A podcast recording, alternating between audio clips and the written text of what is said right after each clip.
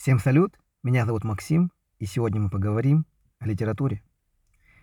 Сегодня будет такой небольшой ликбез теоретический, точнее литературоведческий. Филологи только знают об этом приеме, очень интересном.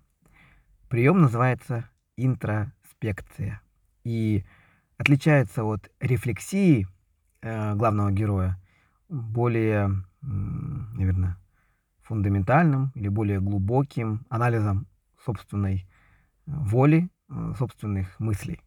Представим себе, что главный герой, я постараюсь не называть определенных героев, главный герой книги, которую вы сейчас читаете, занимается рассуждениями, может быть, вслух или внутренний монолог у него происходит. Он размышляет о том, какое место занимает в мире, что происходит в его жизни, зачем он вообще живет и так далее. Это рефлексия, в принципе, которой занимаются и обычные люди, такие как я и такие как вы. Но если герой занимается более тщательным, более сознательным анализом своих поступков, своей деятельности и начинает замечать, может быть, за собой какие-то девиации, то есть необычное поведение, или замечает какую-то двуличность за собой, да, подпольность, так сказать, то это уже интроспекция. Я сегодня буду приводить примеры из творчества своих любимых братьев Стругацких, потому что оно мне знакомо больше всего, но я вас уверяю, что это есть и в других местах. Сначала я дам пример обычной интроспекции, уже интересной самой по себе, интересного приема, а затем на такую закусочку, на самый финал оставлю супер интроспекцию, которая поразит вас. И это вообще разрыв мозгов, разрыв всего. Итак, Антон Румата, по-другому, да, названный в романе «Трудно быть богом» Аркадия и Бориса Стругацких, вынужден выполнять роль секретного агента, посланного с Земли, как минимум посланного человечеством, на планету, где более-менее существует феодальная такая система, средневековье. И в стране Арканат он принимает на себя роль такого вельможи Руматы. И у Антона и у Руматы максимально разный характер, темперамент, уровень осознанности. Но Антон, как человек более просвещенный, должен все-таки держать себя в рамках поведения Руматы. А это высокомерный, жестокий и глупый аристократ, который умеет только хорошо драться на мечах и, в принципе, не беден. В какой-то момент романа, если вы спросите, при чем здесь интроспекция, Антон замечает, что уже не просто бьет там слуг по лицам и не просто говорит «холоп, отойди в сторонку», а сращивается со своим героем.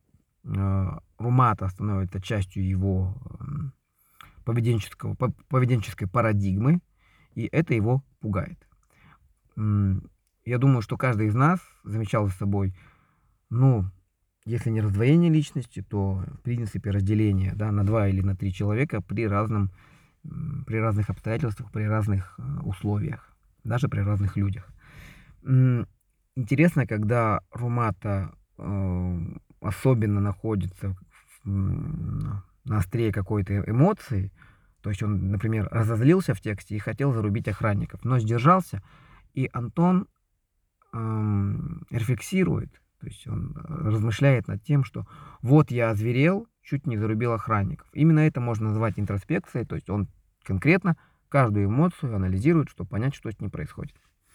Это происходит и в романе, роман «Хищные вещи века», где Аркадий и Борис Стругацкий создают Жилина, очень, кстати, такого прекрасного героя из разных романов, из разных повестей. Он у них побывал в 3, насколько я помню, или в 4 повестях. И вот в «Хищных вещах века» Жилин ищет в таком курортном городе секретный наркотик, очень опасный. И, пробуя его, он анализирует свои как бы мысли по этому поводу. Это не первый момент, где он проводит интроспекцию. В первую очередь он размышляет по поводу дураков в обществе, по поводу того, что люди не хотят идти с прогрессом, это ладно, это в целом обычная рефлексия. Но когда он лежит в ванной после принятия вот этого вещества супер тайного, он понимает, что пропал. Он супер анализирует себя, говорит: да, я теперь не смогу жить нормально, да, я не буду оставаться под влиянием этого наркотика, но он понимает, почему люди выбрали его. Конкретно каждое движение своей мысли он таким хирургическим анализом, точным рассматривает. Как психолог, даже психотерапевт, я здесь не обладаю, наверное, правильной информацией, как-то правильным, не скажу, психолог или психотерапевт больше рассматривает сам себя. И это все интроспекции. Если вы читаете даже фантастику, там фэнтези, неважно что, герои могут анализировать себя очень кропотливо, чтобы понять, что с ними происходит. А теперь я приведу пример, который в литературе очень редок, но поверьте мне, это есть. Возьмем незавершенный, к моему вящему и искреннему сожалению, роман Стругацких «Белый ферзь», в котором Максим Каммерер, он появлялся у них в «Обитаемом острове», вот, волны гасят ветер, жук в муравейнике. Максим Каммерер попадает на остров, такой тоже, на той же планете, где происходит событие, значит, островной империи, в «Обитаемом острове», вот попадает он на остров и видит там такое утопическое, антиутопическое правление.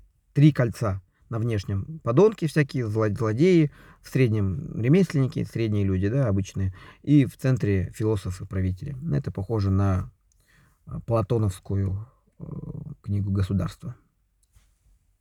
Там правитель был выше всего. Там Платон хотел показать, что правители, потом, значит, ремесленники и в конце войны.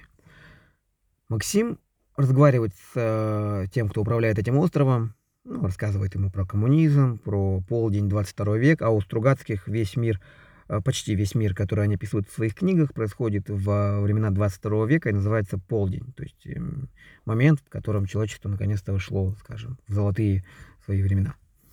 Он рассказывает, все так чудесно, к этому времени Стругацкие уже потихоньку отходили от такой влюбленности в полдень, И правитель его слушает и говорит: все, что вы мне говорите, прекрасно, чудесно, но это выдуманный мир. И вы не заметили, как стали персонажем, то есть вы герой книги. Все, что вы рассказываете, невозможно в реальности. Невозможно то, что вы прибыли с такой далекой планеты. Невозможно то, что у вас такой чудесный строй, правление, все справедливое. И невозможно вообще... невозможно события, которые происходили с вами и с вашим родом. С одной стороны, Стругацкие здесь так немножечко завершили идею своего полдня. Она у них еще звучала в других книгах. Но с другой стороны, посмотрите, Максим Каммерер, кстати, на этом книга заканчивается, таким кульбитом. Максим Каммерер слышит, что он герой книги. И он начинает сомневаться в том, что он реальный человек. Вот она, супер интроспекция, о которой я хотел сказать. Если герой не просто анализирует себя, а начинает замечать за собой, и вообще за миром, такие отклонения, будто бы вокруг все нереальное, и познает себя как выдуманного персонажа, это для филолога и вообще для всех, кто любит читать, это невероятно. В общем, я надеюсь, вы будете после этого подкаста внимательнее присматривать за героями своих книг. Может быть, вы обнаружите рефлексию, может быть, интроспекцию, а возможно, и вот эту супер интроспекцию. Желаю вам интересных книг, любите жизнь. Всем пока. С вами был Максим.